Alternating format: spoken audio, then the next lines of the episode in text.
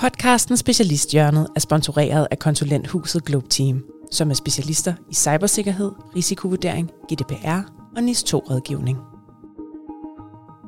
Market Connects podcast Specialisthjørnet sætter i tre afsnit fokus på de nye lovkrav om IT og cybersikkerhed i det såkaldte NIS2-direktiv. Mit navn er Morten Huse Eikrem Jeppesen, og i dette afsnit har vi særlig fokus på leverandørledet. Velkommen til denne her podcast om NIS 2, hvor vi har særlig fokus på leverandørledet. Henning Winter, du er direktør for information og sikkerhed i slagteriet Danish Crown. Velkommen til. Jo, tak skal du have. Og Morten øh, E. Ejernes Nielsen, du er sikkerhedsrådgiver i, i øh, IT og, og konsulenthuset Globe Team.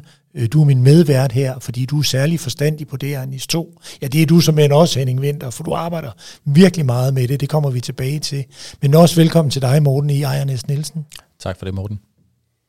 Jeg vil gerne starte hos dig, Henning. NIS 2 kommer jo. Rigtig mange tænker ikke over, over, over datoen øh, i, i øh, den 18. oktober 2024, men det er jo faktisk der, hvor NIS 2 skal efterleves. Hvor er Danish Crown henne nu? Jamen, Danish Crown, de startede en rejse for tre år siden, hvor vi arbejdede intenst med at øge vores sikkerhedsniveau. Vi er jo en international koncern og har en masse krav i forskellige lande, men det her kræver en større fælles indsats, som vi allerede startede på før, der overhovedet blev snakket om NIS 2.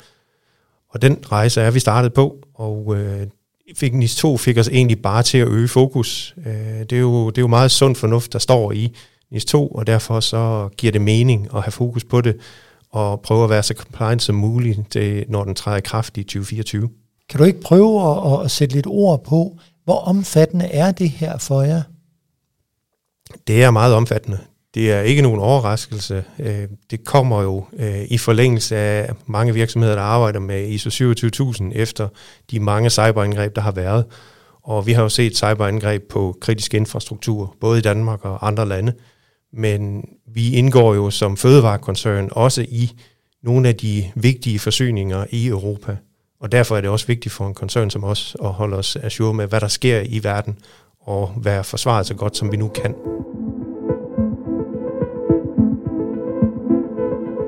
Temaet i dag er jo leverandørledet, øh, hvor I skal jo også sikre jer, at jeres leverandører rent faktisk har den samme standard som, som, som jer. Øh, Øh, og det handler jo om, at, at, øh, at de her fødevareproduktioner ikke må bryde ned, så I pludselig ikke kan levere ja, øh, den mad, vi skal spise rundt omkring i Europa.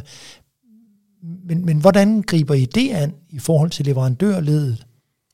Vi er jo nødt til at gå ud og kigge på alle vores leverandører og kigge på, hvem er egentlig kritiske for os i det at levere fødevarer. Og der kan man jo kigge på, har man flere leverandører til at levere den samme ydelse, så man kan skifte imellem dem, hvis de bliver angrebet? Eller er vi dybt afhængige af en enkelt leverandør, uanset hvad det måtte være, øh, de leverer? Det kan være IT-ydelser, men det kan simpelthen også være varer, de leverer, råvarer ind til fabrikkerne. Øh, så, så vi er nødt til at kigge på helhedsbilledet. Vi er nødt til at kigge på, hvilken risiko udgør den enkelte leverandør for os, og har de styr på deres sikkerhed. Hvor mange produktionsenheder har I egentlig, og hvor mange leverandører taler vi om i den her sammenhæng?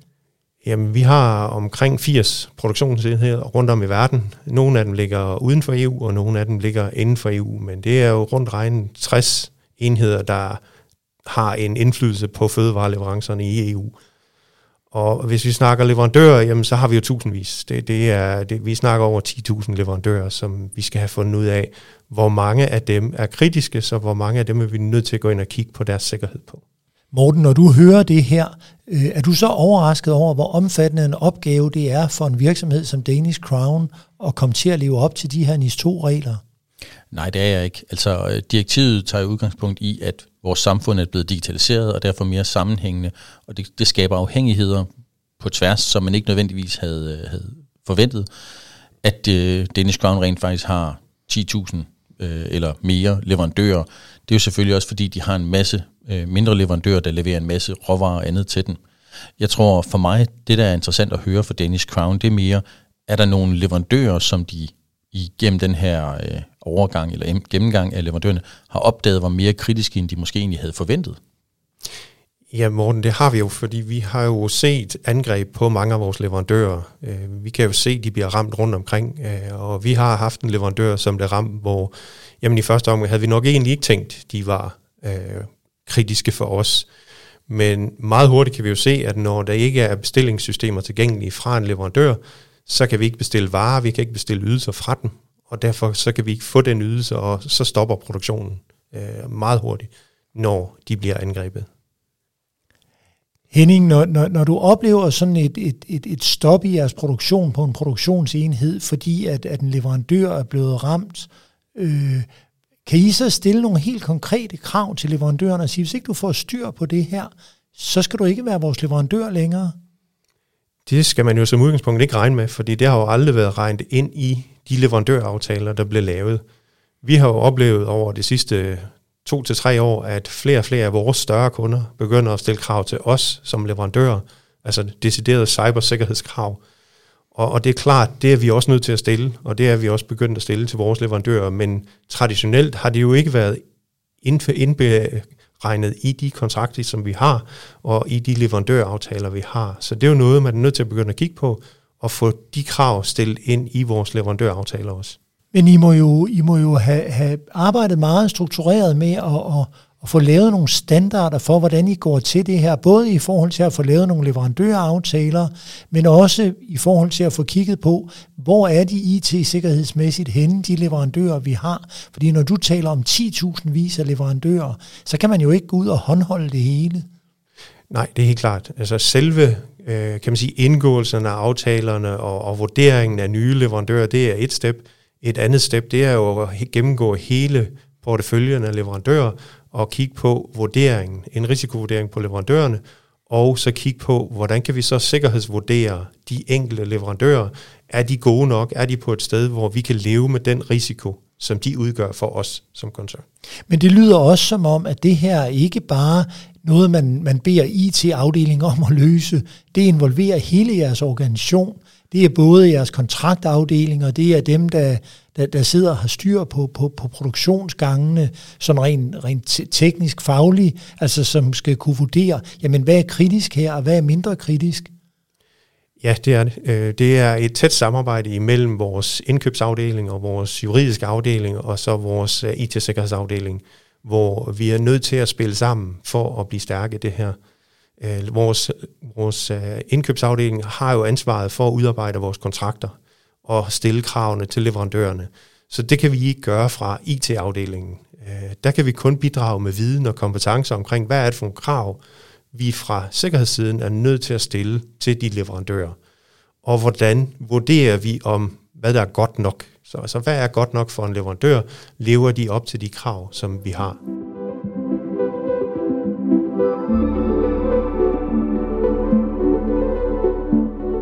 Jeg tør næsten ikke engang at tænke på, hvad det her det koster Danish Crown. Har, har, I, har I regnet på, hvad det kommer til at koste jer at kunne efterleve NIS 2-direktivet? Nej, det har vi ikke. Øh, vi startede jo, som jeg nævnte, på en rejse for tre år siden, hvor vi allerede der vedtog at investere kraftigt i uh, sikkerhed. Det, at NIS2 så er kommet, har betydet, at vi skal sætte en lille smule mere tryk på, vi skal have lidt mere fart på, og vi skal bruge nogle flere ressourcer. Uh, der er ingen tvivl om, at de planer, vi havde, var ikke gode nok, så vi skal bruge flere ressourcer. Og det store, den store udfordring for os er klart ressourcerne, kompetencerne, sørge for at have folk nok, og også at der er øh, konsulenthus, som kan levere de ydelser, som vi efterspørger. Øh, både på, kan man sige, sikkerhed, og også på OT-sikkerhedssiden, altså ude på fabrikkerne på det tekniske. Altså Henning, øh, for mig så lyder det jo som om, at I er rigtig godt på vej. Alene det, at I startede flere år før NIS2 kom, fordi jeg tror netop, at øh, en ting er at skulle kunne involvere hele forretningen, men også bare det at kunne skaffe de nødvendige ressourcer og kompetencer til at kunne arbejde med det her, er jo faktisk en udfordring for mange virksomheder. Så, så det er godt at høre, at I både er startet tidligt og har kunnet få eventuelle nye ressourcer, men også at I har forstået det her med at skulle involvere hele forretningen på tværs, fordi vi netop snakker om det her med, hvordan påvirker det i forhold til samfundet. Så, så ja, altså, for mig lyder det som om, at Danish Crown har, har gjort et rigtig godt stykke grundarbejde, som gør, at det ikke er så stor eller så helt så uoverkommelig en opgave, som det er for andre. Noget, jeg egentlig godt kunne tænke mig der, det er lidt, øh, hvordan kigger I selv ind i, hvad, øh, hvad, hvad scope er i forhold til øh, både jeres, øh, jeres projekt, altså hvordan går I i gang med det, og, og hvordan prioriterer I både blandt produktionsenheder og leverandører, hvordan der I, I, I kommer nærmere på det der? Jamen det er jo, hvis vi kigger på, på leverandørsiden, så er det jo vigtigt for os, at, øh, at vi har to forskellige væsentlige typer af leverandører. Vi har nogle leverandører, der leverer ind til fabrikkerne, og så har vi vores råvareleverandører, altså landmændene. Landmændene er jo ejerkredsen for koncernen, så hvis landmændene ikke overlever, jamen så gør vi heller ikke. Øh, så vi er jo nødt til at gå ind og kigge på også det led i forhold til leverandørledet, og hvilke risici der er for vores ejere og for vores øh, landmænd. Men så er der jo selve leverandørledet, hvor vi har vores øh, leverandører af ydelser og, og råvarer og andre ting ud på fabrikkerne, som vi også er nødt til at, at, at vurdere på og, og sige, hvad, hvad er det egentlig, de skal, de skal kunne leve op til. Øh, men det er, jo, det er jo en kæmpe indsats, som skal gøres, øh, og, og det kræver bare enorme mængder af ressourcer.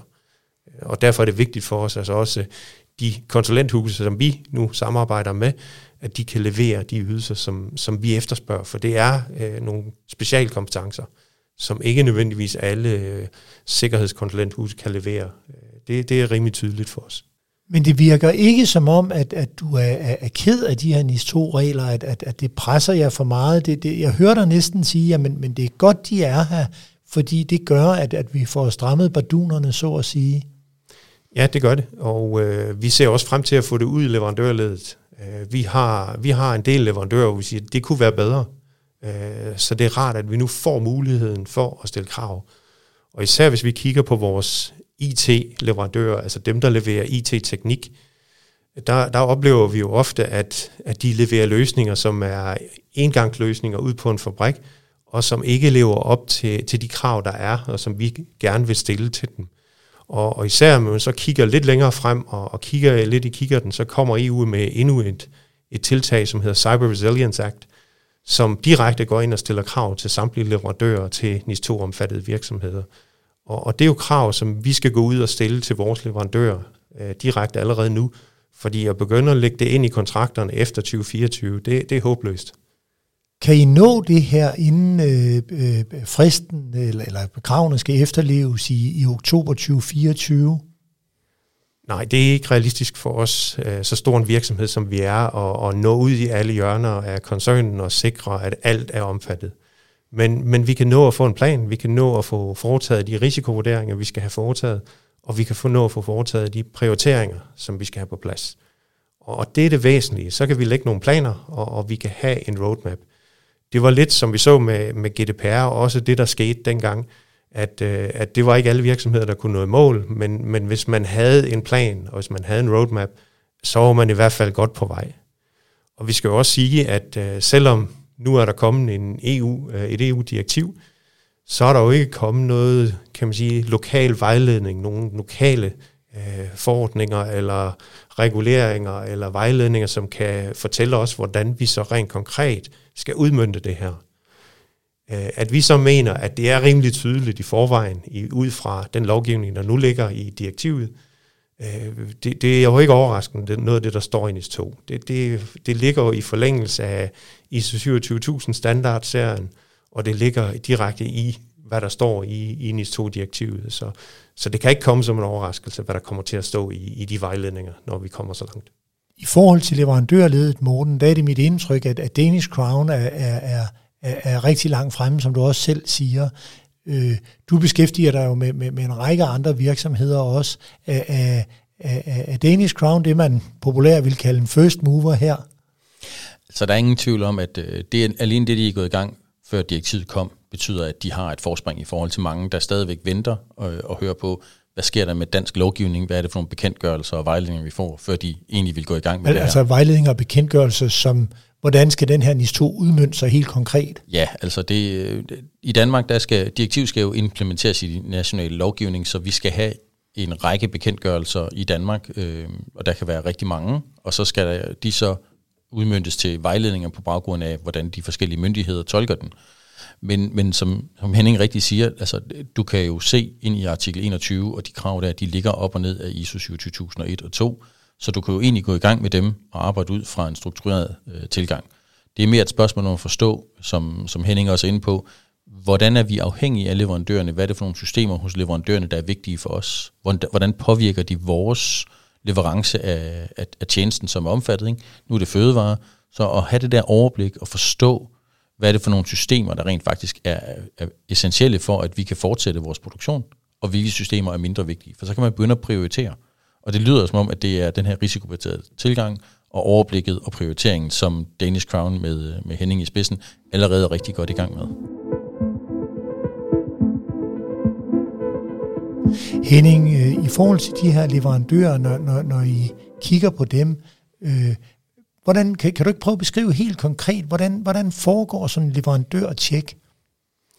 Jo, vi har flere måder, vi tilgår det på. Øh, lige nu der er vi i gang med at arbejde med nogle af vores eksisterende store IT-leverandører, som leverer øh, vores produktionsudstyr. Og, og de har meget svært ved det.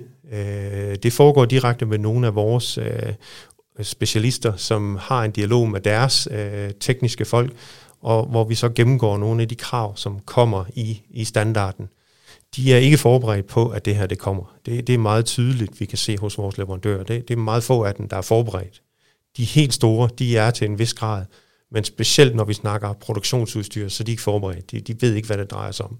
Så når vi kommer med en lang liste, som er udledt af af ISO 27001 og sige, det her det er de krav, I skal kunne leve op til for at kunne levere til os. Og hvad er det for nogle? Kan du ikke prøve at nævne et eksempel på, hvad, hvad kunne det være for et krav? Jo, altså et krav kunne være, at hvis du skal levere et, et sæt udstyr, som skal bruges i vores produktionslinjer, så hvis det har forbindelse til vores netværk, jamen, så skal du kunne leve op til, at uh, der er backup på alle systemerne. Her snakker vi ikke kun på server og standardudstyr, vi snakker også PLC'er og terminaler og øh, relæer, der sidder ude i produktionen. At der skal være backup på alting. Der, der skal være en levetid. Altså, hvad, hvad er product life cycle på det her produkt, som vi leverer? Og der skal være en beskrivelse af, hvordan recover vi i en øh, disaster scenarie. Så det er sådan nogle ting, som, som de skal leve op til, helt konkret. Når du, når du siger, at, at, at de er ikke klar til det her, altså kan I så nå i mål med dem? Kan, kan I forklare dem? Jamen, men, men det skal I altså se at blive, fordi ellers så volder det også problemer. Det er jo her, både NIS 2 og Cyber Resilience Act er en rigtig god hjælp for os. Fordi det, det er for os ganske almindelig sund fornuft, at det bør en leverandør leve op til. Men når vi så kan stå med, med NIS 2 og Cyber Resilience Act i hånden og sige, jamen prøv at se her, EU siger også, I skal, så forstår de det godt. Er det dit indtryk, at det her det kan blive et, et, øh, et konkurrenceparameter for jer? Altså det, at, at I kan komme hen et sted, hvor I måske er best in class, øh, vil styrke jeres position i markedet i forhold til at blive vurderet, når I er leverandøren? Det, det vil det gøre til en vis grad, men for os handler det rigtig meget om driftssikkerhed. Det at ikke have nedtid. Altså nedtid på en af vores fabrikker, det koster os dyrt. Øh, Øh, det koster dyrt både i tabt arbejdsfortjeneste, det koster dyrt i råvaretab, leverancer til, til vores kunder, og ikke mindst hos landmændene koster det tab. Så, så for os er det ekstremt dyrt at have nedtid. Og det er jo egentlig det, vi arbejder med i NIS 2 og prøver at undgå. Jeg hæftede mig ved, at du også sagde, at, at jeres leverandører også er jeres ejere, altså landmændene. Øh, er I også ude og tjekke IT-sikkerheden og, og, og driftssikkerheden hos dem? Der har vi ikke nået til endnu. Det må vi også erkende. Men, men det kommer også til at ramme dem, øh, fordi de er en del af hele fødevareleverancen, ja. Altså, jeg tror netop, når, når Henning siger, at de ikke er nået til dem minut, det er jo også den her risikobaserede tilgang, fordi hvis en enkelt landmand er, er nede med sit system, så påvirker det jo ikke Danish Crowns samlede produktion ret meget. Med mindre selvfølgelig landmændene begynder også at være connected på tværs, så, så der kan, et angreb kan påvirke mange af dem. Men, men når de netop siger, at de har en risikobaseret tilgang, så ser de også på, det er jo så de største landmænd større, først, ikke? og de mindste landmænd, de, betydningen for dem i den samlede produktion er jo ikke ret stor. Så det er rigtig vigtigt, at man kan prioritere det her, og ikke forsøge at bide over alt på én gang. Så jeg synes, det er helt fornuftigt at sige, jamen, det når vi til, og, og der er helt sikkert en prioritering allerede der. Henning, øh, hvor mange IT-folk er I egentlig i Danish Crown? Vi er lige omkring 370 IT-folk, der, der arbejder med meget bredt, både jo med, med almindelig infrastruktur og med, med infrastrukturen ude i produktionen, øh, men også med kernesystemer som SAP og Active Directory og andre ting, som, som vi, er, vi jo er baseret på, og, og hele vores organisation er baseret på. Hvor mange forventer du, at, at, at I skal være over de kommende år? procentmæssigt i forhold til IT, der forventer vi egentlig ikke den store vækst. Øh, den store vækst, det er, det er inden for IT-sikkerhed øh, og, og vores produktionssikkerhed. Øh, og, og der vil vi nok gå fra, fra noget, der ligner 7 til måske en 10-12 stykker. Så, så det er en fordobling i, i ressourcer. Har I allerede i dag, og, og, og jeg ved ikke engang, om du vil svare på det, men, men, men har, I, har I selv været udsat for, for, for sådan alvorlige cyberangreb? Øh, vi har været udsat for cyberangreb, øh, men vi har været i stand til at, og inddæmme dem øh, meget hurtigt, øh, så uden at det har haft nogen væsentlige konsekvenser for os.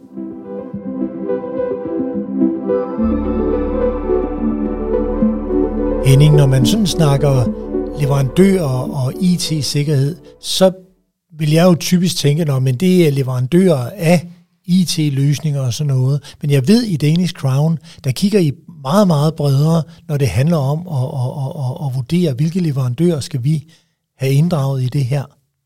Ja, det gør vi. Vi kigger jo tilbage på at sige, hvad er risikoen i forhold til, at vi kan levere fødevarer? Og når man har gjort det, så er man nødt til at kigge på alle leverandører, uanset om de leverer, så at sige, papkasser til emballering, eller om de leverer IT-ydelser, eller om de leverer software, eller om de leverer en eller anden robot ud på øh, fabriksgulvet, hvor de så skal have adgang med noget udstyr til at og kan man sige, tilpasse den robot eller ændre i programmeringen på den. Og, og der har man jo traditionelt set kun kigget på de her IT-leverandører, dem der leverer software og, og dermed kan introducere kan man sige, supply chain sårbarheder i vores infrastruktur. Og, og det er vigtigt, at, øh, at man i så kigger lidt bredere på det, og kigger på risikoen i forhold til, hvad er det for en service, som vi er forpligtet til at levere i EU, og dermed tager stilling til leverandører lidt mere bredt. Og det er vel ikke nok, at man spørger sine leverandører, har I styr på det, og så svarer de ja til det. Altså, I skal vel ind og, og simpelthen kigge i systemerne, kigge på, har de styr på det? Ja, det skal vi. Vi går ind, øh, mange af vores leverandører, dem forlanger vi jo enten et ISO 27000 certifikat, eller en, for eksempel en ISA 3402 på. Men vi har jo også rigtig mange leverandører, hvor det kan man ikke. Øh, vi kan jo ikke gå ud og spørge en lille leverandør, som, som ikke er større end måske 10-15 mand, som leverer en eller anden form for produkt ude på produktionsgulvet. Så der bruger vi spørgeskemaer, altså egentlig assessments, hvor de skal besvare, gør I det her, gør I det her, og så skal vi vurdere, har vi så tillid til, at, at det er godt nok, eller skal vi ud og lave en egentlig audit på dem og, og gennemgå dem. Så indimellem, så tager I simpelthen ud til leverandørerne, ude hos dem, og laver en audit og kigger på, er der styr på det? Ja, det gør vi, men det vil være yderst sjældent. For normalt så har vi tillid til, hvis en leverandør svarer på de meget konkrete spørgsmål om, har du det og det og det? Har du noget antivirus? Har du opdateringer? Har du en firewall? Hvordan håndterer du remote adgang til jeres system og sådan nogle ting? Øh, hvis det gennemgående ser ud til, at det har de styr på i deres besvarelser, så vil vi ikke gøre det. Det er kun, hvis vi oplever noget, hvor vi tænker, ja, der er vist plads til forbedring. Så vil vi gå ud og gøre det. Jeg vil rigtig gerne sige tak, fordi at I lagde vejen forbi. Jeg synes, vi er kommet bredt omkring og har fået svar på rigtig mange af de spørgsmål, som, øh, som, som både jeg havde, men, men som utvivlsomt rigtig mange virksomheder også har. Så tak for det. Jamen tak fordi vi måtte komme. Ja, det var tak for det Morten, og tak fordi du er her Henning. Du har lyttet til Market Connects podcast Specialisthjørnet. Mit navn er Morten Husej Krim Jeppesen, og dette afsnit var sat sammen af Rikke Rubi. Du har lyttet til podcasten Specialisthjørnet, der er sponsoreret af konsulenthuset Globe Team, som er specialister i cybersikkerhed, risikovurdering, GDPR og NIS 2-rådgivning.